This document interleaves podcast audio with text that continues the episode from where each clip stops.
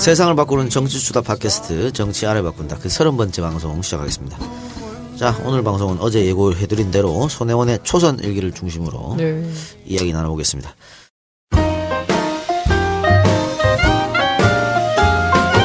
궁금한 게 많은 초선 손혜원이 묻습니다.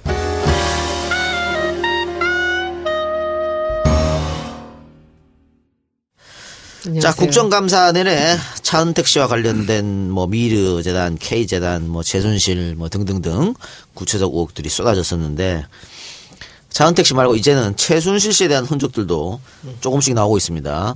어제 JTBC가 단독 보도한 거에 의하면은 어, 최순실 씨가 박 대통령의 연설 연설문도 가다듬었다고 이게 마- 말 그대로 비선 실세인 것 같은데 또 정유라 씨의 특혜 입학 등과 관련해서도 이야기가 나오고 있고요. 이화여대 총장이 어제 사퇴했죠. 음, 스스로 사퇴하면서 그런데 난 잘못한 게 없다. 특혜는 없다라고 얘기한 거예요. 잘못한 게 없다라고 말하면 이해가 되는데 특혜가 없다는 건 말이 안 되는 얘기죠. 음, 그거는 특혜가 없다는 거 우리 이대 갔었잖아요 국감 때.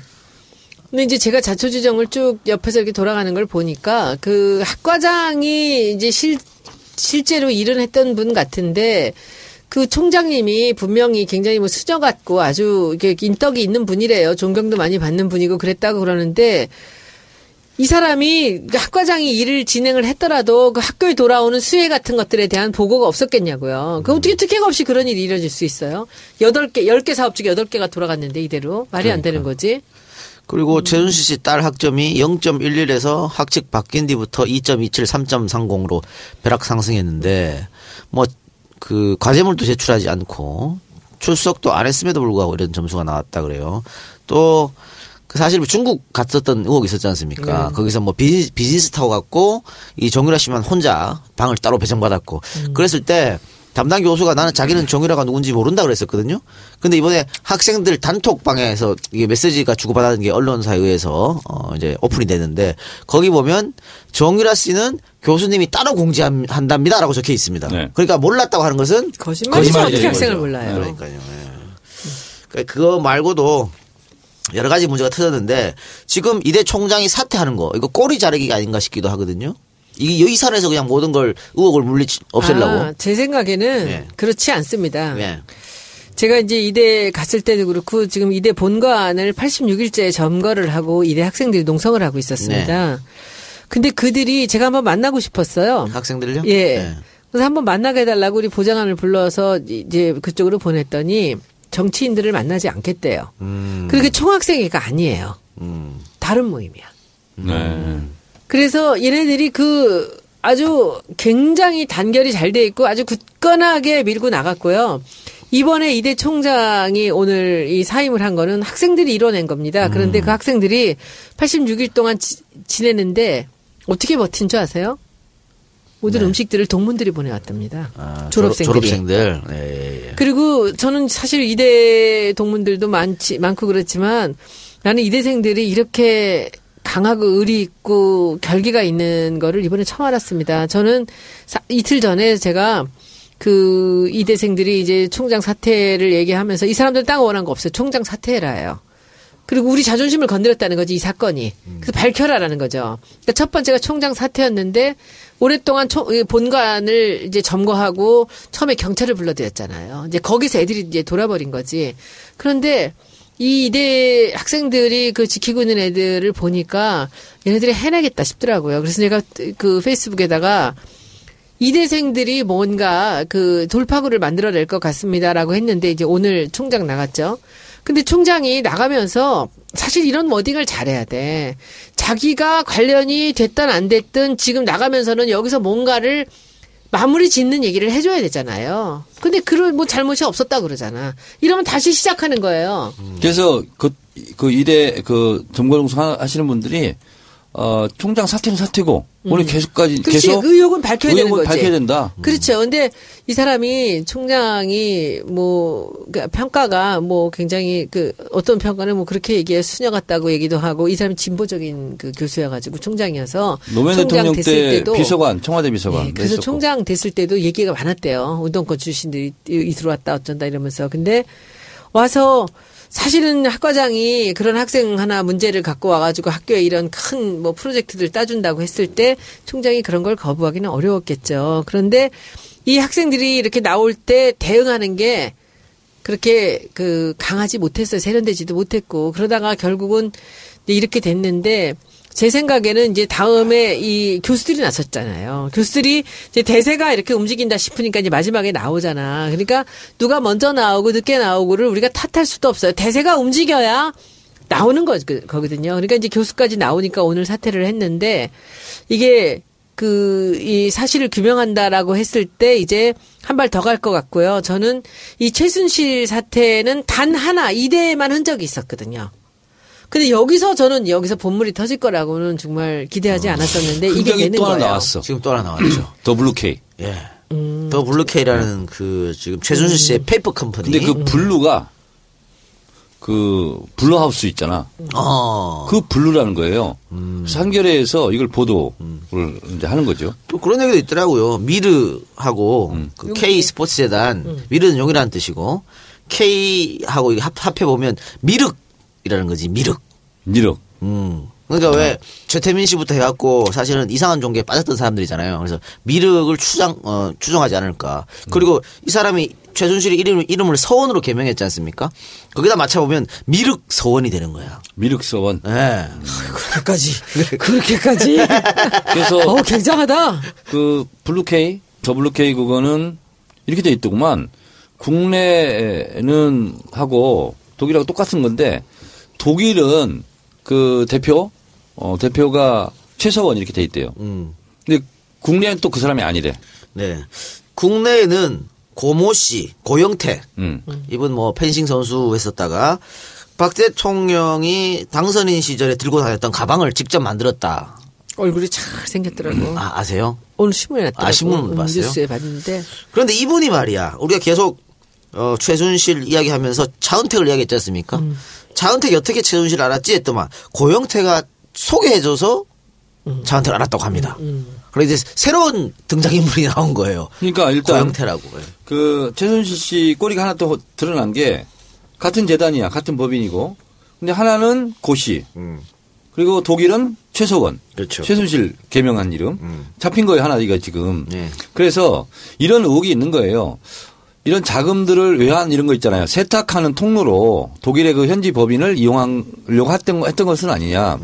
그리고 독일에 무슨 호텔을 샀다면서요. 이것이 어 뉴스 공장 있잖아. 거기 그 이해훈 의원이 나와서 그러더라고요. 외환 관리법에 위반 소지가 있을 수 있다. 그래서 이거는 점점 검찰 수사 쪽으로 가고 이- 있는 거 아니냐 이렇게 얘기하더라고요. 그리고 지금 침묵하고 있던 조선일보조차도 지금 더 브루케이가 나오니까 이- 지금 그러면은 뭐 미르나 이런 거 다 최순실을 위해서 만든 거 아니냐 사설로 지금 오랜만에 네. 공격할 정도로 그, 그렇게 지금 되고 있습니다. 앞으로 또 어떤 새로운 증거가 나올지 모르겠는데 일단 그 한겨레는 그래서요. 예 그 정유라 어 은신처 살고 있는데 거기를 한번 가보겠다고 지금 독일로 떠났다네. 아, 독일에. 네. 그 주진우 기자가 네. 파파이스인가요? 나와가지고 아니 전국구. 전국구에서 파파이스 나와 전국 나왔는데 아, 이 정유라 씨가 그 개인적 어떤 기쁜 경사가 있어가지고 독일로 가, 가서 가서, 가서 있다라고 하는데 혹시 아세요? 개인 몰라요? 기쁜 아참 어, 갑자기 홍길동전이 생각나는군요. 아버지 아버지 아버지를 못해요? 아버지라고 부르지도 못하고. 예. 네. 근데 예, 예. 그 옛날 얘기 아닌가? 방금 옛날 얘기지. 음. 응. 방금 이제 파파이스 김어준 총수의 추론이 좀 그럴듯한 게 뭐냐면 이런 거였어요.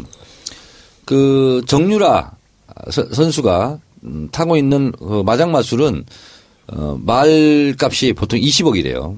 그래서 아무 데나 기를 수가 없다는 거죠. 음. 그래서 어 말이 연습할 수 있고 그리고 말을 어딘가 보관을 하든지 뭐 키워야 될 거 아니야. 그런 거를 구글로 찾아봤다는 거야. 음. 쫙 내려가가지고 그 샀다는 호텔 옆에. 호텔 근처에. 옆에. 음. 그랬더니 호텔 들어가 보니까 싸구려 들라는 거지. 네, 모텔 4.1km, 4.1km 근방에 그 마장 맛을 연습하는 연습장과 말이 발견됐대요. 그리고 옆에 그리고 옆에 저택이 있고. 그러니까 거기에 가능성이 많다. 음. 그래서 한겨레한테 그걸 얘기해 줬대. 그래서 한겨레가 급파된 거야 지금 독일로. 지금 예. 그럼 이거 소식 듣고 또 빨리 다른 데로 옮길 수도 있겠는데. 그럴 수도? 있죠. 근데 그 비타니 그 뭐죠? 비타나. 그, 비- 그 호텔 있잖아 호텔. 음. 호텔은 너무 허름하대. 그래서 정유라가 머물 수는 없대. 그러면 어, 정유라를 수반하는 사람들이 거기 숙소 아니냐 이렇게 아, 추론하고 근데 있다고 걔가 그러지. 뭔데 그렇게 많은 사람이 붙어갖고 그게 걔 하나를 위해서. 그러니까. 근데, 아니, 그 근데- 걔가 서- 요새 한 말 있잖아. 옛날에 했다는 말 보면 돈도 실력이야. 그렇지. 새삼스럽게 병이 도져서 난리들이야. 니네 그 부모를 원망해. 응. 누가? 정유라가 정유라가. 어. 고등학교 3학년 때. 예. 아, 네 가지가 없네. 음, 그러니까 애를 저런 식으로 키운 거야. 옛날에 있잖아요. 네. 우리 학교 다닐 때 이제 부잣집 애들이 있잖아요. 저는 뭐 중간쯤 가는 사람이었고 부잣집이잖아. 저는 그냥 중간이었고 근데 진 부잣집 애들이 많았어. 근데 내가 하나 얘기해 줄게. 뭐 장관이었는데 내 친구 아버지가 얘가 나중에 요새 와서 한 얘기를 듣고 내가 그- 이제 깜짝 놀랐는데 그때 얘네 아버지가 무슨 무슨 과부의 장관이었어요. 고등 예 고등학교 때 대학교 때 그러면 아니 아니야.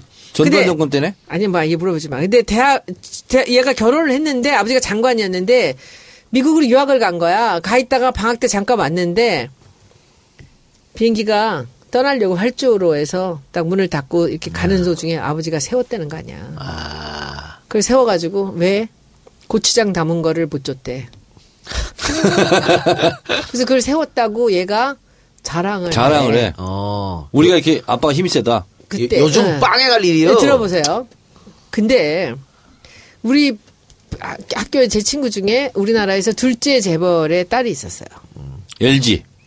어디라고 얘기하지 음. 마. 근데 얘는 중학교 때부터 자기 기사가 있었어요. 음. 근데 우리는 그 차를 한 번도 본 적이 없어. 왜요? 큰 길에서 내려서 걸어와요. 아, 됐네, 사람이. 다르다니까 진짜 부자하고 저런 어설픈 아, 다르다니까. 어. 나도 고등학교 때 짝꿍이 대전 충남에서 제일 부자였어요. 음. 근데 걔가 그때 있잖아. 로얄사롱인가? 음. 로얄사롱 최고급 대우- 차잖아. 대우차. 어, 예. 로얄사롱 이걸 누가 데려다 줘. 예. 난 봤거든. 근데 나보고 얘기하지 말라는 거야. 어. 그래서 길모퉁이에서 안 보이는 데서 내려서 걸어와요. 그리고 거기 가서 타는 거야. 근데 그게 가정교육이에요. 교육 잘 받았네. 네. 예. 가정교육이고 지금까지도 그 진짜 부자들하고 그 졸부들과 그, 그 천박한 권력을 휘두르는 애들하고 진짜 달라요. 삶이. 고3 때 그래서 걔네 집에 갔거든. 아, 그 중요한 얘기가 아니잖아. 아니야, 지금. 근데 이게 중요해. 갔더니 쫙 이제 양주 진열장이 있더라고. 그러더니 얘가 딱 꺼내는 거야. 우리 고3 때거든. 음. 야, 청래야, 이게 어떤 술인지 알아? 나 처음 들었어. 이게 시바스 리갈이야. 어. 그러면서 한 잔씩 나눠 먹자고 해서 한 잔씩 먹었다니까. 음. 그리고 보리차를 채워놓는데 보통은. 아, 그래? 네. 그래서 손혜원 의원 말처럼 졸부잖아, 사실은. 그럼요. 이건 졸부도 아니야.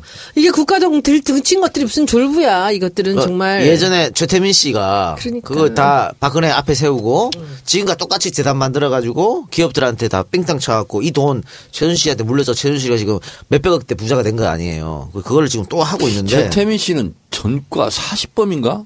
그렇죠. 그쯤 돼요. 예. 근데 하여튼 제가 확실히 아니 그말 나온 김에 정유라 씨가 당시 SNS 뭐라고 썼는지 좀 알려드리면요. 이게 정유라 씨가 능력도 없는데 백으로 국가대표가 됐다라고 하는 그때 소문이 있었잖아요. 그러니까 동료 말 타는 친구들이 SNS로 좀 욕을 좀 한 것 같아. 그러니까 이제 SNS에다가 그, 그 친구들 욕을 한 거죠. 어, 능력 없으면 니네 부모를 원망해. 있는 우리 부모 가지고 감나라 배나라 하지 말고. 돈도 실력이야. 불만이면 종목을 갈아타야지. 남의 욕하기 바쁘니 아무리 다른 가한들 어디 성공하겠니? 이렇게. 여기서 어떤 교육을 받았 이것도 스무, 갓 스무 살도 안 된 친구가 열아홉 살밖에 안 된 친구가 이랬으니까. 그래 이런 문제가 있었고 아마 그 지금 기자들이 다 특종 한번 하려고 지금 다 눈에 불을 켜고 있는 것 같아요. 네. 이 건에 대해서는 주준희 기자는 오래전부터 취재한 것 같고. 근데 한겨레가 독일 거기 날아가 가지고 맞다트려 정유라 그리고 인터뷰를 해. 좀 터져야 하지 인터뷰를 어떻게 해? 아 경호원들이 또 있을까? 숨어 있고 다 있겠죠. 하겠지. 다 숨어 있겠지. 근데 난 여기서 야, 최순실을 만나야지. 2014년도에 지금으로 다 2년 좀 됐는데 이상호 기자가 우리 저 이제 나온 적이 있었거든요. 근데 그때 다들 왜 막 이제 어 정윤회가 비선 실세다 막 그럴 때 아니라는 거야. 최순실이다. 그때 얘기를 했거든요. 그때부터 자기가 지금 뭔가 파고 있다 그랬어요. 아마 뭔가 나올 것 같아. 좀 기대를 해보면 좋겠습니다. 이상호 기자? 예. 이거 부를까? 내가 그래서 불렀는데 아, 이 작가 요즘 내가 몸이 안 좋아서 이런 거 보니까 일부러 안 나올 것 같아. 뭐 있는 데 터뜨리려고 어, 나중에. 내 의형제 동생이야. 에, 에, 또 의형제, 의형제지. 의형제 동생은 뭐야? 아, 의형제인데 동생이지, 이상호가. 아, 의형제 동생이라고? 예, 어. 알겠습니다. 그런데 누군가가 저렇게 집요한 기자들이 파서 그렇죠. 이거는 끝장 봐야 돼요. 그러면, 네. 예. 자, 그건 끝장 봐야 될 것 같고요. 상해에 차, 차은택 만나러는 안 가나? 이번에 중국 그 차은택 만나러 가는 거 아니었어요? 아 미쳤어. 내가 걔를 왜 만나러 가? 아, 중국 간다며. 말도 안 되는 소리야. 걔는. 북경이고 나는 항저우에 지금 저기 장례모 상해 가는 거를 지금. 뺑기치고 항저우라고 왜 하는 그래, 거 아니야, 진짜. 지금? 아, 아니고, 아닌가? 자, 그러면 차은택을 난 본 적도 없는데. 근데. 이런 여러 가지 의혹들이 사실은 국정감사장에서 많이 폭로가 됐지 않습니까? 음. 근데 국정감사가 이제 끝났잖아요. 그럼 이제 어떻게 하죠? 계속해야죠. 항- 상시 네. 감사로 가는 거고, 그리고 저는 사실 국정감사에서 여기서 이제 그 키를 던지면서 제가 그 교문위 위원들하고 같이 공유하면서 우리가 팀워크를 했던 이유는 이렇게 계속 지속적으로 나가야 줘야죠. 저는 지금도 자료 요청 엄청 많이 하고요. 그리고 여러 우리 지역구 관련돼서도 지금 차은택의 그림자가 많이 넘실거려요. 그 지금 지금 다 자료 지역구에? 요청했어요. 예. 마포을에?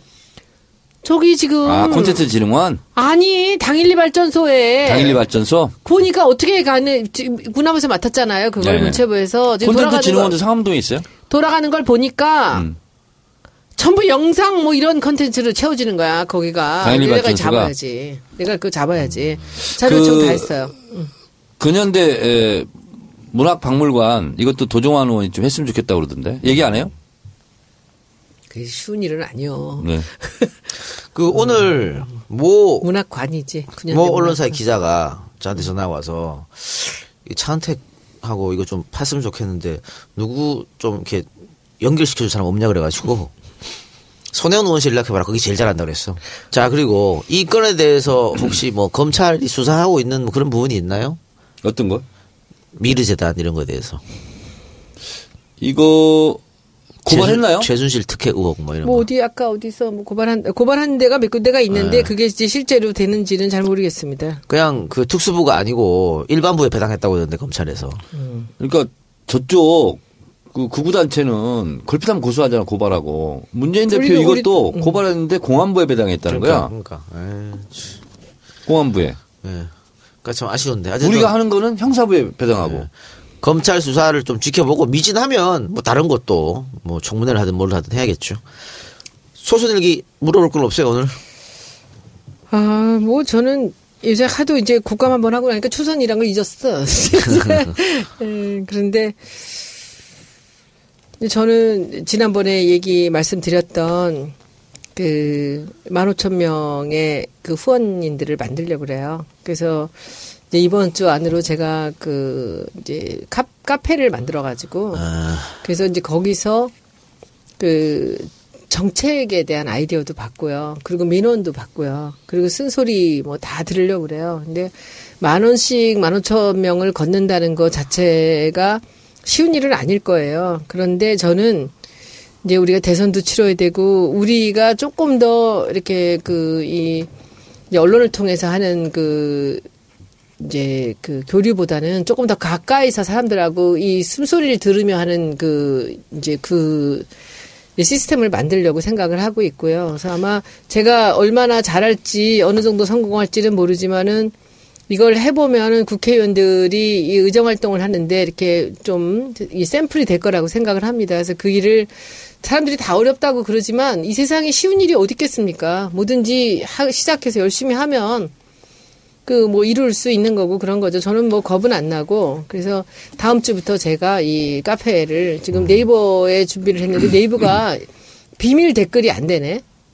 아 그래요? 예. 그리고 제가 오늘도 기분이 되게 나빴던 게 아까 중앙위원회를 하는데 옆에서 딱 그 이대 총장 오늘 사임했다고 나오는 거야. 근데 네이버에 한 10분을 갖다 보는데 안 나오는 거야. 안 뜨는 거예요. 그 다음을 딱 갔더니 다음에는 한 30개가 뜬 거야. 그게. 그래서 이거 네이버 이래갖고 되겠나 하는 생각이 들어서 이번에 카페를 그냥 다음으로 바꿔버릴까 지금 생각 중이에요. 네이버 그거를 음, 작년에 제가 추적하고 다음하고 비교도 하고 해- 했거든요. 그러니까 예를 들면 정청래 관련 무슨 기사가 떴는데 안, 안 나오는 거야. 음, 예를 들자면 네이버 밴드라든가 카카오톡 이런 거 있잖아요. 음, 그때, 그때 완전 특종이었고 하루 그냥 휩쓸었거든. 기사가 200 몇십 개가 떴어요. 카카오는 다음 아닌가? 그러니까 그때 음, 음. 그래서 사찰한다. 내비게이션까지. 근데 순위 안- 없는 거야. 음. 그 봤더니 사유면에 가요, 사유면. 아니, 이렇게 네, 장난질을 해요. 네이버는 이미 평정됐다고 얘기했었잖아요. 네. MB 정부 그러면 때. 저는 다음으로 갈래요. 그리고 다음. 댓글 많은 기사도 내게 많을 거 아니야. 빠져 있어요. 아니 그게 말이 돼요? 속보가 뜨는데 그렇게 하고 있어. 네이버는 특히 모바일 부분이 있잖아요. 어, 우리에게 유리한 것은 일부러 노출을 안 시키려고 그렇지. 거뭘 써요. 같죠? 그렇죠. 네. 그리고 음. 그 무슨 네이버 밴드라든가 내비게이션 사찰 이 부분이 무슨 IT 쪽에 또 가 있어. 기사가. 국감장에 나온 얘기가 정치면에 떠야 되는데. 그러니까 누가 보나요? IT 이런 데 가니까. 안 보이게 하려고. 안 보이게 하려고.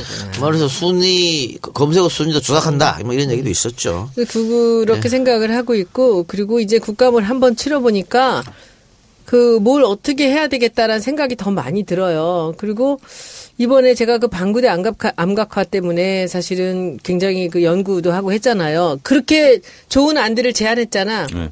울산시에서는 원래대로 생태 제방으로 벼- 제방 쌓는 데- 걸로 한대요. 아, 난 이거 막 이거 이렇게 해도 되는 거야. 어떻게 이거를 바꿔야 되지? 울산시장이 울산 시장이 삼선을 했어요. 근데 그 다음에 안 되잖아. 그러니까 시장하고 국회의원하고 바꿨어. 김기현. 그래서 자기가 국회의원이 되고 이쪽에 국회의원이 시장이 된 거예요. 이거 어, 나는 왜 그랬는가 했더니 삼선을 한 거야. 삼선 이상 하면 못한다며요. 못하죠, 못하죠. 예. 근데 이 사람들은 울산이 자기들과 정몽준 회장도 못 움직인대요. 그리고 어느 누구도 안 된대요. 이 사람들이 이렇게 가자면 그냥 그냥 가야 된대요. 그리고 물이 모자라지 않다고 이미 수자원공사하고 다 나왔거든. 국토부에서. 그런데 뭐라는 줄 알아? 2020년 가면 물이 모자랄지도 모른대. 그래서 수위를 못 낮춘다는 거예요. 근데 이게 무슨 얘기야? 통영의 소반장이 지금 길거리에서 노숙을 하고 있는데 통영 시장이 이걸 버티고 있는 건 또 뭐냐고 이거는. 이 나라가 어떻게 이렇게 움직여요? 그 누가 움직일 수 있어요 그거는? 자기들 마음대로구만. 대통령. 대통령 거의 관심이 없고. 그러면 시간 좀 끌어갖고 정권 바꿀 때까지 어떻게? 근데 그 선생님은 어떻게 길바닥에서 지금 주무시냐? 지금 지금 140일째 들어가는데 아 나 정말 미치겠어요. 모든 거는 정권 교체. 그 자, 선생님이 지금도 그 길에서 주무시고 계세요. 아 진짜 그분 연세가 어떻게 되죠? 67세요. 아, 나 미치겠어 진짜. 자, 다른 얘기 해봅시다. 지난주에 그 중앙일보에서 우병우 수석이 곧 사퇴한다. 이런 보도를 냈었는데 청와대에서 웃기지 마라. 오보다 반박했거든요. 네. 그럼에도 불구하고 계속해서 언론사마다 곧 사퇴한다 소식이 나오고 있고 우병우는 사퇴하고 싶은데 박근혜가 말리고 있다. 뭐 이런 뉘앙스의 기사도 나오는 것 같아요. 그러니까 국회 운영이 지금 이제 국감이 남아 있잖아요. 복수 상임위가. 네. 어, 오늘 속보가 떴어요. 출석하지 않겠다. 이유가 뭔지 알아요? 국정 현안에 신속히 대응하기 위하여. 아이고 아니 요즘 같은 이런 통신이 발달된 시대에 무슨 국정 현안을 청와대만 있어야만 일을 하나? 그리고 우리가 본인 일이 지금 가장 그래. 큰 국정 현안이야. 그러니까 근데 아니 근데 원래부터 계속 안 나온다 했었잖아요. 네. 예, 동아일보가 사설을 해서 우병우 민정수석 국감 못 나오겠으면 사퇴하라 이렇게 또 비판했네요. 동아일보가 동아일보가. 어, 그러니까 어느 정도 지금 우병우가 막가고 있는지 나타내는 것이죠. 그 또 일각에서는 지금 왜 야당 편파 기소 사건이 있었지 않습니까? 네. 그게 우병우의 어, 마지막 특명이었다.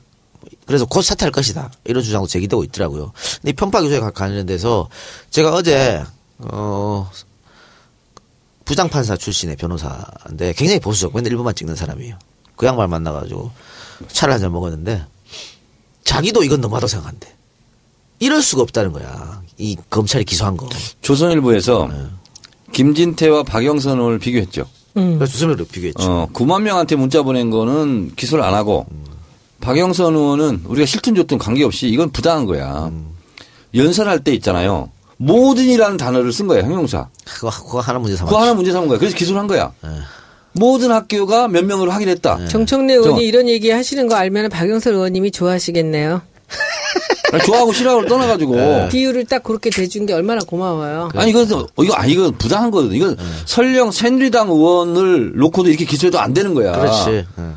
아니, 유세하다가 형용사 무서워서 어떻게 하겠냐고, 이거. 아니 많은 사람이 있는데 그 중에서 특히 박영선 의원을 꼽아서 그렇게 하시는 게 너무 고마울 아니, 것 같아요. 조선일보에서 냈기 때문에. 아, 네. 조선일보에서 김진태, 박영선을 비교했어요. 조선일보도 오죽 그렇죠. 그러면 냈겠냐고. 그리고 구제당한 게 있잖아요. 선관위에서 고발했는데 구제당한 게 두 명이 김진태하고 또 누구야. 그게 또 친박이야. 그러니까 아니 근데 지금 대통령 임기가 이제 1년 조금 더 남았잖아요. 네. 왜 검찰이 근데 아직도 대통령 눈치만 바라보고 저게 권력의 개처럼 행동할까요? 그러니까 뭔가 세게 지금 단속을 하고 있나 봐. 단속을 해도. 음. 근데 요즘에 이제 비박들 사이에서는 약간 레임덕이 일어나는 것 같기는 해요. 근데 단속을 해도 이게 당대표나 원내대표 같은 사람들이 아우, 이렇게까지 이 자기들이 무너질까봐 두려워서 그러는 것 같아요. 제가 보기에는. 음. 원내대표 같은 분은. 근데 당 대표 같은 사람들 하는 거 보면. 근데 정말 정진석도 우병우는 이성이 있나? 출석해야 된다. 계속 이런 입장이었거든. 근데 뭐 뭐야? 아, 그렇죠. 근데 그 지- 지금 뭐 출석 문제에 관해서 이렇게 안 나온다 하면은 그래 나, 안 나오지 마라 끝이 날거 아니에요. 야당이 할 수 있는 일 없어요. 뭐 지금 야당은 이제 뭐 동행 명령 어, 어. 장 하자 어. 뭐 이렇게 이제 하는 건데 못 할 것 같아. 동행명령권도 여야 합의해서 발, 발동하는 거예요? 아, 우리 숫자가 많으니까 그냥 해버리면 되는데 아. 또 운영위원장이 또 정진석이기 때문에 새누리당이니까. 음, 의사봉을 안 두드리기 때문에 에휴, 참. 아니 그러니까 이렇게 국민적 의혹이 제기된 거에 대해서는 아무런 말도 못 하다가 뭔한개 갖고 와가지고 이 난리를 치고 말 이러니까 역풍을 원래. 진보 세력은 정해진 룰대로 하는 게 진보 세력이 아니거든. 룰 밖에서 깨고 뭔가를 해야 되거든요. 음. 좀 아쉽죠. 그리고 뭐 마찬가지입니다. 우병우 수- 수사도 지금 검찰이 나서서 하고 있지만 이게 뭐 다 지금 흐지부지하게 끝날 것 같고 그 이것도 역시 정권 교체해서 뭐 청문회라든지 뭘 다시 한번 밝혀야 될 것 같아요. 이 문제에 대해서도. 네, 자 그러면 광고 듣고 와서 어, 다음 주제로 넘어가겠습니다. 팟캐스트 광고를 전해드리겠습니다. 요즘처럼 경기가 좋지 않을 때 외식이나 회식 한 번 하기가 쉽지 않습니다. 하지만 일산 라페스타에 위치한 풍무 양고기는 그런 걱정은 잠시 잊어도 좋다고 하는데요. 일산 풍무 양고기 현장 나와주세요. 네, 여기는 일산 정발산역 2번 출구 롯데백화점 뒤쪽에 위치하고 있는 풍무 양고기 현장입니다. 풍무 양고기를 방문해 보니 이 포도주와 양갈비 세트를 비롯해 다양한 메뉴가 준비되어 있습니다. 신선한 식재료와 합리적인 가격, 그리고 마치 중국에 와 있는 듯한 넓고 섬세한 인테리어가 눈길을 끄는데요. 고기 굽는 냄새와 연기가 없는 게 이채롭습니다. 맛있게 드신 후 옷에 고기 냄새가 배지 않도록 배려한 시설은 정말 훌륭합니다. 예약 전화는 031-902-9292, 031-902-9292입니다. 뭐 하십니까 지금 빨리 예약하지 않고 허리야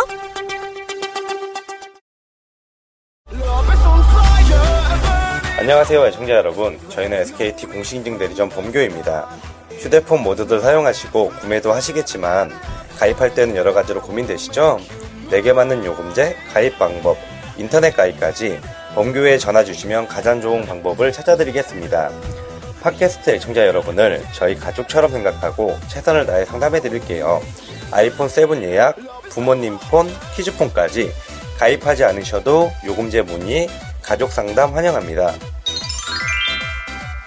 인터넷 사이트 www.goodSKT.co.kr로 접속하시거나 010-7114-3333으로 문의 주시면 친절하게 안내해 드리겠습니다. 포켓파이 이벤트 진행 중이니 많은 참여 부탁드립니다.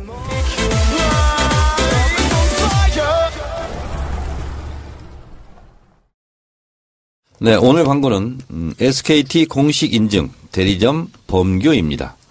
지난 광고에서 포켓파이 이벤트 광고를 진행하였던 곳입니다. 이번에는 포켓파이 이벤트와 함께 핸드폰 판매 광고입니다. 핸드폰은 이제 필수인 어, 시대입니다. 그만큼 다양한 상품들이 많아서 뭘 골라야 할지 고민도 많이 됩니다. 믿을 만한 대리점 찾는 것도 어려운 일이죠. 정치 알바 청취자들이 연락 주시면 딱 맞는 요금제, 가입 방법, 인터넷까지 친절하게 상담해 주신다고 합니다. 이번에 아이폰 7 출시에 따라 예약 판매를 진행 중이라고 합니다. 업그레이드된 아이폰 7을 기다리셨던 분들이 많지 않을까 싶은데 아, 이번 주까지 예약 판매가 진행된다고 합니다. 상담을 원하시는 분들께서는 홈페이지 www.goodSKT.co.kr 연락처 010-7114 3333333333으로 연락 주시면 되겠습니다. 3333번. 근데 이 사장님이 음, 저도 우리 와이프도 여기서 바꿨거든요. 전화해서 네, 뭘 바꾸는 거예요? 핸드폰을 아 핸드폰 기기를 기기를 바꾸는 단말기? 예, 예. 뭘 바꿨는데 바꾼다고 생각했어 그럼? 뭘 바꾼다. 나는 뭐 핸드폰이면 가구를 바꾸는 것 같았어요? 보통 번호를 바꾼다거나 아니 아니 그게 기기, 아니고 기기도 바꾸고 뭐 그, 이거 갖고 있던 거는 반납하고 팔았어요. 어? 팔았어. 팔아? 어. 어. 팔면 여기- 얼마 받아? 근데 여기 꽤 저? 있는 저작물들은 어 진짜요? 어. 아 그건 그대로 올- 옮겨줘요. 옮겨줘? 거기서 모든 저자 사진이나 전화번호 다 그대로 옮겨주고 네. 팔아주세요 하면 팔아줘. 이 작가님 예. 나는 스타텍부터 시작해서 휴대폰이 한다 하고 있어? 일곱, 개인가 아홉 개인가 있어. 어 요즘에 헤- 그, 그 핸드폰 구형 비싸요. 난다 갖고 있어. 아, 아, 아주 옛날 거는 그렇고 그 스마트폰은 다 비싸게 팔어 중고로. 그래요. 그럼요. 노트도 있고. 예, 판다니까. 아, 그래요? 하여튼 그런데 이분이 지금 서울에 매장이 한 다섯 개 있대요. 네. 그러니까 전화해서 가까운데 음. 자기 가까운데 알려달라 그러면 사장님이 전화해서 지금 정치 알바 애청자가 가니까 잘해줘라 이렇게 얘기를 한답니다. 그러니까 전화하시면 될 것 같아요. 음. 그렇구나. 나는 옛날 핸드폰 있잖아. 음. 어, 불에 태워버렸어. 바꾸고. 그걸 왜 태워요? 플라스틱을? 혹시 난로에다. 문제 있을까봐? 아, 우리는 흔적을 남기지 않아. 그러니까 아우 무슨 흔적이 이렇게 있었길래? 저는 정보 일을 했기 때문에 아, 이 방송에 말할 수 없는 그런 게 많습니다. 왜냐하면 실제로 있잖아요. 우리가 너무 많이 무방비로 노출돼 있어요. 그래서 이거를 어, 물에 빠뜨리거나 어, 난로에 태우거나 그러지 않으면 문제가 될 수도 있어요. 그럼 지금 국정원 가서 실시간으로 지금 두 분 감성은 안 하겠지. 그래서 네. 제일 좋은 거는요. 특히 갤럭시 폰 있잖아요. 아이폰은 상관이 없는데 갤럭시 폰은 중요한 얘기 할 때는 배터리 빼고 얘기하는 거예요. 아. 이게 이게요 자동 녹음기가 될 수 있어요. 아니 끄면 된대요. 안 그래요? 배터리를 빼고 네, 배터리를 빼버려야 돼 아예. 끄면 실제로 제가 경험을 한번 했습니다. 아니 이게 보고 있는데 갤- 갤, 갤로트 이거 보고 있는데 갑자기 이 화면이요 까매지는 거야. 네. 밑에 뭐라고 뜨는지 아세요? 네. 모니터링이라는 영어가 뜨는 거야. 어, 그죠? 그래서 순간 캡처해가지고 전문가한테 물어봤어요. 어. 그때 도청하고 있었대요. 그건 너무 당연할 것 같아요. 저는 어저께 그저께 그 조금 센 이제 카드 뉴스를 만들어 갖고 올렸다. 페이스북이 별안간 글자가 안 써져요. 내가 전에도 그랬거든. 그래서 지금도 그 파이어폭스나 크롬밖에 안 돼요. 딴 데는 글씨가 다 완전히 무슨 다 깨져버려가 난수표 같이 되거든. 근데 어제는 파이어폭스 이 다 크롬이 똑같이 글이 안 써져요. 그래서 딴 데서 써다 갖다 붙여야 돼. 근데 그 순간에 이게 딱, 딱 블럭이 되는데 느낌이 와요. 이건 뭐 있구나. 그래서 지난번에도 다 알아봤는데 아무 이상이 없다는 거야. 자, 그래서 제가 여기서 말 나온 김에 제가 이제 국정감사 때 한 얘기니까 기밀도 아닌 걸 돼버렸는데 도청을 어떻게 하냐면요. 어, 우리 예를 들어 정치 알바 정, 안가 여기를 도청하고 싶다 그러면 여기서 안에서 안 합니다. 음. 안에서 안 하고 밖에 한 100m 떨어진 데 있잖아요. 거기서 뭐 기계를 설치해요. 그리고 포착해내는 거거든요. 뭐 가져가는지 아세요? 감청. 감청. 뭐 가져가는지 아세요? 유리창 떨림을 가져갑니다. 어. 그걸 포착해냅니다. 그렇게 기술이 발달돼 있어요. 예, 예. 네이저 도청기라고요. 그래서 이거는 실제로 있었던 일입니다. 그러니까 그 미국에 우리 뭐 FTA 협상단 갔을 때 호텔을 갑자기 바꿔요. 한 시간 만에. 음.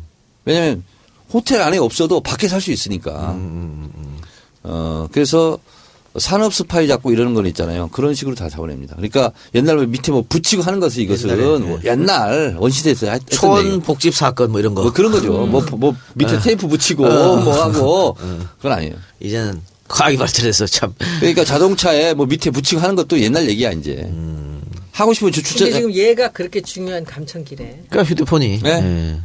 그리고 어더 많은 게 있어요. 지난번에요.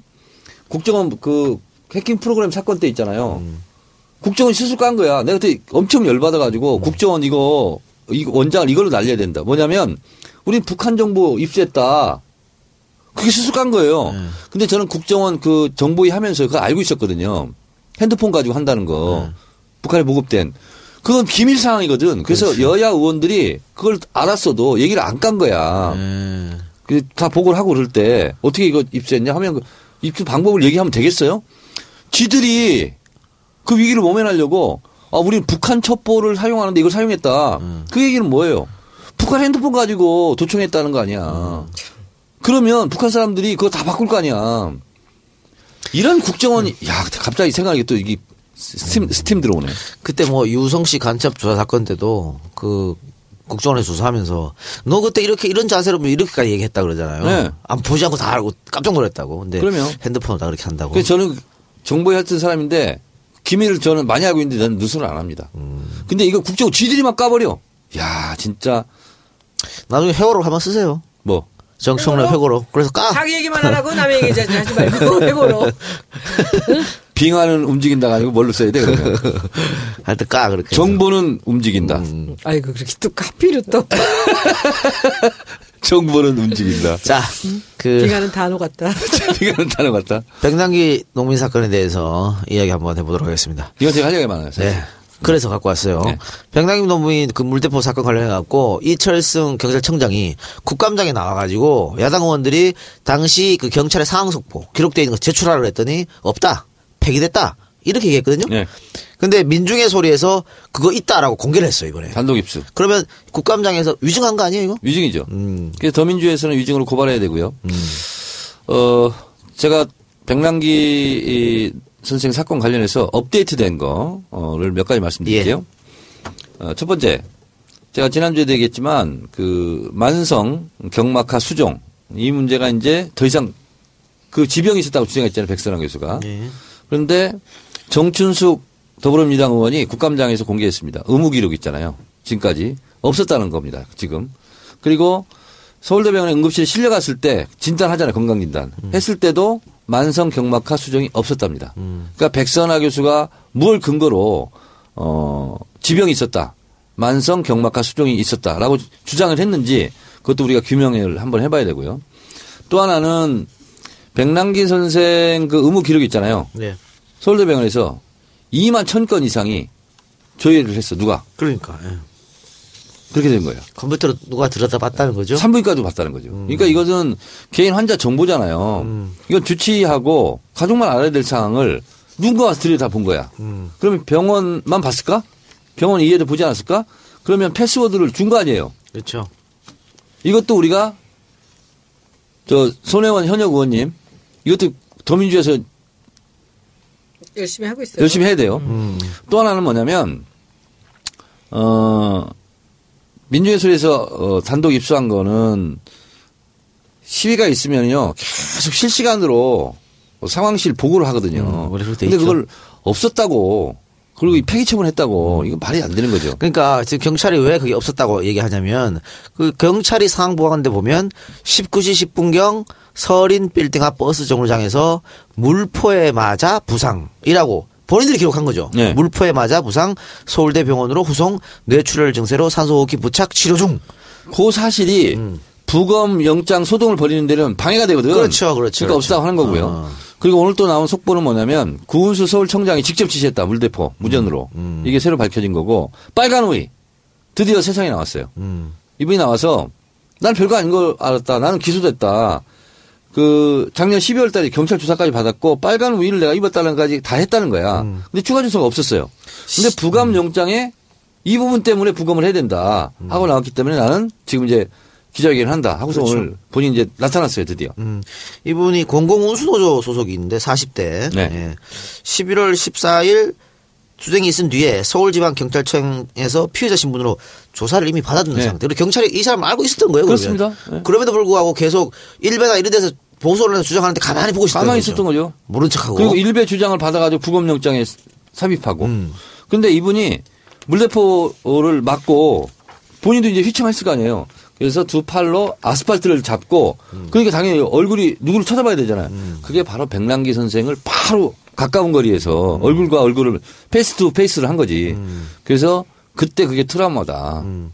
이분이 기자회견도 열었어요. 그래서. 그래서 지금. 코피를 흘리고 있었고 네. 그 최루형 물대포 맞아가지고 그 처참한 것을 자기가 너무나 가까운 face to face를 한 거죠. 그러니까. 음. 그래 오늘 기자회견 하면서 또 울먹거리기도 하셨다는데 어쨌든 이분이 이제 새롭게 나온 거 등장하신 거 하고 또 아까 얘기했던 경찰의 상황 속보 이것만 봐도 이제 경찰이 강제적으로 부검해야 된다는 것은 말이 안 되는 게 입증된 겁니다. 그렇습니다. 그러면 야당에서는 어떻게 그 위증죄로 고발하게 돼 하게 하면서 사퇴 요구를 했어요? 이철성 위증 고발 사퇴 요구 지금 하고 있죠. 하겠죠. 네. 상임위에서들. 상임위에서 네. 예. 오늘 뭐 서울 경찰청으로 야당 의원들이 네. 또 항의 방문 또 네네네. 하러 갔다 그러는데 각그이 와서 보니까 이 상임위별로 각자 자기 역할들을 다 하잖아요. 우리는 이제 우리 거 K 스포츠 미르하고 했고, 근데 각자들 다 열심히들 하더라고요. 음. 근데 무슨 일 하는지 잘 몰라. 어떡하지? 그죠, 그죠. 원래 그렇죠? 원래 그래. 무슨 일이 돌아가는지 뉴스 보고 상임위 안다니까? 에, 챙기기도 바빠. 네. 그리고 내일 챙기기도 바쁘고 음. 같은 상임위에 일- 일하는 국회의원들 있잖아요. 상임위 동료들이 뭐 하는지 잘, 솔직히 잘 몰라요. 근데 뭐 위중죄로 고발해도 뭐 사태까지 이어지진 않을 것 같은데. 그렇죠. 예. 그럼 뭐 위중죄로 입증이 되면 뭐 페널티 같은 거 있어요? 사퇴해야죠. 그건 재판에서 결정되는 거 아니에요? 그렇죠. 음, 그때까지 그냥 가는 거고. 그렇죠. 2년 넘게 하겠지. 경찰청장 임기가 2년이니까. 그럼 무시. 그래요. 자, 그러면은 우리 저 정의원님께서 그 백남기 동민 유족들을 가장 친하시니까 네. 유족들이 지금 어떤 입장인지 지금 상황이 어떤지 조금 업데이트를 좀 부탁드리겠습니다. 또 그 혹시 지금 방송을 듣고 계신 분들이 유족들한테 힘을 주고 싶다라든가 하면 어떻게 해야 되는지 지금 이제 그 다 드시고 말하세요. 죄송합니다. 빵 먹어야 이걸 돼. 나뭐 먹었다고 나 그렇게 누가 씹어가지고 절대 오늘 아무것도 안 먹고 있잖아. 다 25일 자정까지 영장 기간이잖아요. 그래서 지금 열흘 전부터 240시간 지킴이 행동단 만들어 가지고요. 하고 있습니다. 그리고 사실 제가 25일 날 대구 북 콘서트가 예상돼 있었는데 그분들한테 얘기했어요. 죄송한데 못 가겠다. 아 대구. 예. 25일 날은 하루 종일 제가 서울대병원을 지켜야 되겠다. 그랬더니 그분이 양해를 해서 27일 날 하기로 했어요. 결국은. 근데 25일 날은 어 24일부터 저는 가 있으려고 그러거든요. 그래서 우리 정치알바 애청자들께서도 어 좀 웬만한 약속은 음 서울대병원 장례식장에서 와서 약속을 하고 지켜야 되거든요. 그리고 이 박창수 열사라고 있었습니다. 옛날에 어 50대 실제 시신을 탈취했습니다. 장례식장 벽을 뚫고 들어와가지고. 그래서 가족들이 막 막고 했는데 막 시신 탈취해가지고 실제로 부검을 했어요. 그래서 아, 백남기 선생에 대해서 어떤 짓을 할 수도 있는 거예요, 지금. 그래서 어 25일까지는 긴장을 늦추지 말고 어, 했으면 좋겠고 그 투쟁본부에서 저한테 동영상을 하나 찍어서 보내달라고 그러더라고요. 그래서 오늘 보냈어요. 근데 결국은 어, 참여와 관심을 호소하는 그런 내용이었는데 어제는 갔더니 중앙대학교 민주동문회에서 와서 음, 한 100여 명 이렇게 집회 촛불 시위를 하더라고요. 근데 많이 뜸해졌어요, 지금. 그렇죠. 네, 저도 그래서- 시간 나면 가겠습니다. 그래서 어, 더민주 현역 의원들도 많이 오시고 어, 시민들도 많이 오셔서 시신 탈취를 당하는 일이 없도록 좀 많은 협조를 부탁드리겠습니다. 가족들이 그걸 원하고 있어요. 이번에 그 이제 서울대병원 우리가 국감하면서 참 여러 가지 이게 이제 소외가 좀 있는 게 제가 옛날에 그 박종철 사건에 그 부검을 하셨던 황적준 박사님을 개인적으로 조금 알아요. 네. 최근에 만났죠. 근데 이제 비행기를 타고 같이 여행을 한번 한 적이 있었는데 오다가 옆자리에 앉아서 얘기를 하게 됐습니다. 그래서 궁금하잖아요. 그분은 늘 하던 얘기지만 그때 국가수 계시다 나중에 고대에서 이제 정년퇴임하셨는데 어떤 마음으로 그렇게 하셨습니까? 했더니 차분하게 이분이 비행기 타고 오면서 얘기를 해주시는데 부검을 했더니 고문으로 죽었더라는 거죠. 음. 근데 물이 물이 들어 있었잖아요. 물고문이었다는 네. 거. 너무 두려워서 이걸 어떻게 해야 될지 모르는데 이- 지금도 보수해요 그분은. 집에 들어가서 부인한테 아, 독실한 크리스찬인데 부인한테 이런 일이 있는데 여보 내가 어떻게 해야 될지를 모르겠다. 애들도 있고 다. 그때 부인이 딱 이렇게 얘기를 하시더래. 여보 새끼 먹고 사는 게 뭐 어려워? 내가 벌게 소신대로 하세요. 그러더래. 음. 그래서 밤에 부인하고 같이 기도를 하고 다음날 아침에 음. 발표를 했다는 거예요. 물고문으로 죽은 거다. 그 사람은 참 그걸로 인생에 정말 그 큰 계기가 됐죠. 그래서 제가 그날 그 국감 때 그 얘기를 했어요. 제 질의 때. 그래서 그리고 백창화 교수한테 제가 물어봤어요. 의사의 명예는 무엇입니까? 의사가 명예로운 것, 그리고 의사가 출세를 하는 것. 되게 물어보니까 그래요. 서울대 의사의 출세는 학과, 학과장이 되고, 그 다음에는 병원장이 되고, 그 다음에는 대통령 주치의가 되고, 그 다음에 보사, 보, 보건복지부 장관이래요. 이게 아, 그렇게 얘기했어요? 예. 아니, 아니, 아니. 내가 서울대 의사들한테 물어보니까, 아, 물어보니까, 예, 예. 그 유능한 의사들의 길이 그거래요.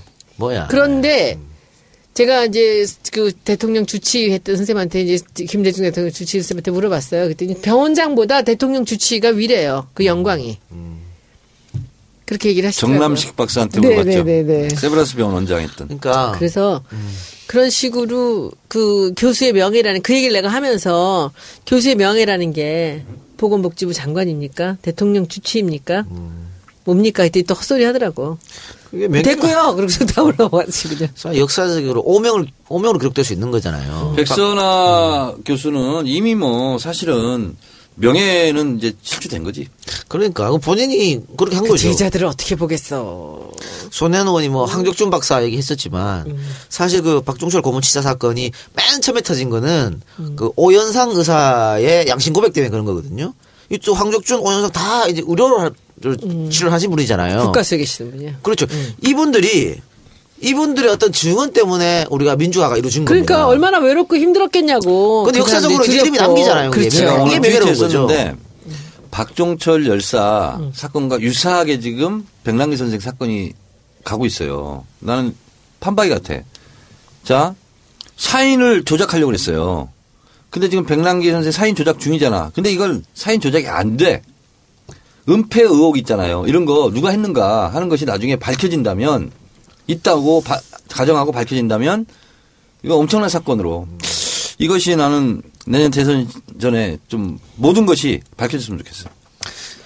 또 하나 이거 뭐 백남기 농민 사건하고 다른 건데 지난주에 손혜원 의원 평창 올림픽에 대해서 뭐 갑자기 뭐 총감독이 바뀌고 뭐 이게 문제점 지적하셨잖아요. 근데 2018년 평창 동계 올림픽 홍보 영상이 이번에 오픈이 됐습니다. 제작비가 2억 7천만 원이 들어갔다 하는데 도대체 이게 뭐냐? 이거 왜 만들었냐? 굉장히 조잡하다. 내용도 모르겠다. 의미도 모르겠다. 이래가지고 그 문체부가 올린 유튜브 영상 싫어요가 1만 개, 좋아요는 200개밖에 안 됩니다. 2억 7천만의 투세 만들었는데 혹시 보셨어요? 봤죠. 어떻게 생각하세요? 오늘 저도 JTBC에서 그 인터뷰에서 전화를 몇 마디 해줬는데 음. 이제 이거는 이 평창을 홍보하는 동영상이 아니라 예. 이제 평창 올림픽을 위해서 이제 댄스 페스티벌을 독려하는 동영상이에요. 음. 근데 이제 제 생각에 뭐 효린도 나오고 김주현도 나오고 그러니까 뭐 돈은 좀 들었겠다 할 수 있지만 그 앞에 그, 그 저기 누구야 그 문하고 걔 나오잖아요. 그러니까 이게 외국 사람들을 유도하려고 했대지만 앞부분하고 너무 다르고 그리고 여기 한국의 정체성이 없어요. 그냥 거기 강원도에 있는 그 어떤 무슨 게 옛날 사당 같은데 앞에서 네, 춤추는 거 효린이 춤추는 거 하나 있고 그리고 여러분들이 동영상을 보실 때 이제 눈여겨서 제가 말 말씀드린 걸 잘 보세요. 이것이 1분이 가든 2분이 가든 동영상을 쭉 보면은 반복적으로 나오는 장소와 그 차림이 있어요. 그러면 그 어떤 사당 앞에서 찍은 거 거기서 계속 효린이 춤을 추고 있는데 그거를 앞에서부터 한 네다섯 번을 잘라섰어요. 그럼 촬영 장소가 그 하나예요. 어. 그리고 김준현이 그 이상한 국수 먹는 데 있어요. 길거리에. 그거 하나예요. 그리고 옥상에 춤추는 거 하나 있어요. 그거 하나예요. 그리고 나머지 달구지 타고 뭐 이렇게 있는 거야. 그러니까 촬영 장소를 포인트를 딱딱딱딱 찍어보면은 이제 그 예산이 나오는 거죠. 그리고 또 하나 CG가 얼마큼 들어가 있느냐. 컴퓨터 그래픽이. 그게 또 예산이거든요. 그러니까 모델비를 얘네들이 재능 기부를 받았는지 아니면 뭐 어디서 어떻게 했는지 모르겠지만 효린이나 뭐 김준현이 같은 애들의 모델비가 조금 됐을 거고요. 만드는 거는 그, 그 CF 감독의 그 제작비는요. 감독의 지명도에 따라서 인기도에 따라서 엄청나게 많은 차이가 납니다. 그러니까 돈이 뭐 그렇게 많고 적고의 문제는 저는 별로 그거는 아니라고 보는데 이 만든 게 CF 감독이 늘 영상에만 천착을 하다 보니까 그 내용면에 있어서 그 이게 우리나라의 올림픽을 위한 것이냐라는 것이 아무것도 없다는 거예요. 그리고 아예 케이팝에 관련돼서 하려면은 효린 하나만 쓸 게 아니라 몇 사람들 걸그룹도 좀 나오고 해서 따, 따, 따서 쓰면 어떨, 어땠을까라는 생각이 들고, 그리고 이제 그 음악이 아라리오거든요. 아라리오라고 해가지고 이제 아리랑을 편곡을 한 건데, 그것도 되게 아쉬운 게 정선 아리랑이라는 게 또, 그 무형문화재로 있거든요. 그래서 그런 식으로 그 지역의 정서를 좀 알려주면서 거기서부터 변주가 돼서 예를 들면 아리랑이 나와서 그게 이제 춤곡이 된다든지 뭐 이런 방식으로 했다면 한국적인 정서가 있었을 텐데 앞부분에 시작이나 intro도 그렇고 중간에 그 뭐 그 톨게이트에서 그뭐 이게 그 누구야 그 문어 갖고 나왔던 그 친구 예. 그래서 그런 식으로 나오는 게 되게 억지스럽고 저는 뒤에 부분도 막 반복적으로 음. 이렇게 쭉그 효린이 춤- 춤추는 게 나오는데 나는 뭐 그렇게 막 임팩트가 있거나 그런 것도 없었고 효린이 근데 지금 최고 인기 있어요? 효린 인기 있지요. 인기는 있는데 이게 이게 전체적으로 정체성이 너무 없고요. 성의가 좀 없는 영상이에요. 아니 네티즌 댓글도 지금 음. 대학생들이 만든 UCC보다도 못하다. 북한에서 만들었냐? 이런 댓글이 지금 쏟아지고 있어요. 아, 그거는 아니야. 사실은 아, 이게 너무 안 좋다는 거야. 댓글은 이게 그래요. 만든 데서의 좀 이 철학이 좀 없어. 우리가 뭘그 한국적인 정서에서 출발해서 케이팝이 나온다면은 말이 되는데 그 뼈대도 없이 외국 사람들 데려다가 뭐 앞에다 놓고 그 뒤에도 어- 억지스럽고 막 말초적인 데만 이렇게 몰두해 있는 것 같고 그래서 별로 뭐 잘 만든 영상은 절대 아니라고 그렇죠. 봐요. 지금 그리고 네티즌들은 그 2020년 그 일본. 동계올림픽 그 홍보 영상이랑 비교하는데 저그 홍보 홍보 영상 안 봤는데 그 홍보 영상은 너무 quality가 좋다는 거예요. 그게 이제 이게 뭐냐면 일본적인 정서를 표현하려고 처음부터 끝까지 그런 그 호흡이 나와요. 그래서 그렇게 나와, 얘기를 예. 하는 거야.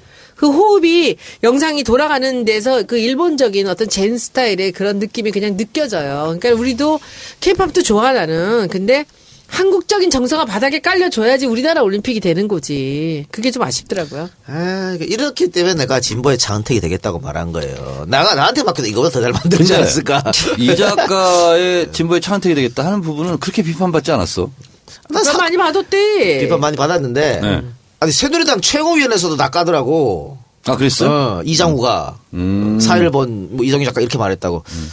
그것도 멍청한 짓이지 근데 그러니까 사실. 왜 정청래 의원의 출판 기념회가 그렇게 이슈가 되느냐. 어, 책이나 좀 팔려라 그냥. 응? 출판 기념회를 이슈 삼지 말고 책을 좀 이슈 삼았으면 좋겠어. 아, 근데 나는. 출판 기념회를 보도하면서 뭐 책 내용은 별로 얘기 안 하고 와서 한 발언들만 다 문제 삼더라고. 아니 근데 연합이 맨 처음에 그렇게 안 좋게 쓰고 나머지 기사들은 다 연합 걸 그대로 복사했더라고요. 근데 어디서는요, 야 기사를 쓰려면 확인이라도 하고 쓰지. 그러니까. 정청래 국회의원 사용 설명서 책 출판 기념이래. 제목도 잘 모르고서 어, 어, 그, 그 받아 쓰다 보니까 네. 그런 일이 벌어진 거예요. 그래요. 알겠습니다. 자, 손혜원님은 중국 잘 다녀오시고. 예. 다음 주에 못 나오나? 아니에요. 아니요, 중국 갔다 오시죠. 금요일 날 오후에 갔다가 토일 갔다 일요일 밤에 와요. 그래서 회의만 하고 와요. 중국말 하나는 알고 아, 또 가야지. 시작이야. 认识您很高兴. 지난번에 가르쳐 줬잖아. 认识您 很高兴. 认识您 음, 很高兴. 오늘 뭐죠? 만나서 반갑습니다. 认识您 很 일본, 일본 언제 가신다고요? 29. 10월 29. 응. 부터? 거기서 또 피했어 또 그래도. 29부터? 근데 금토 일월. 금토 일 월. 예. 알겠습니다. 자, 오늘 방송 여기서 마치겠습니다. 두 분 고생하셨습니다. 네, 알겠습니다. 감사합니다.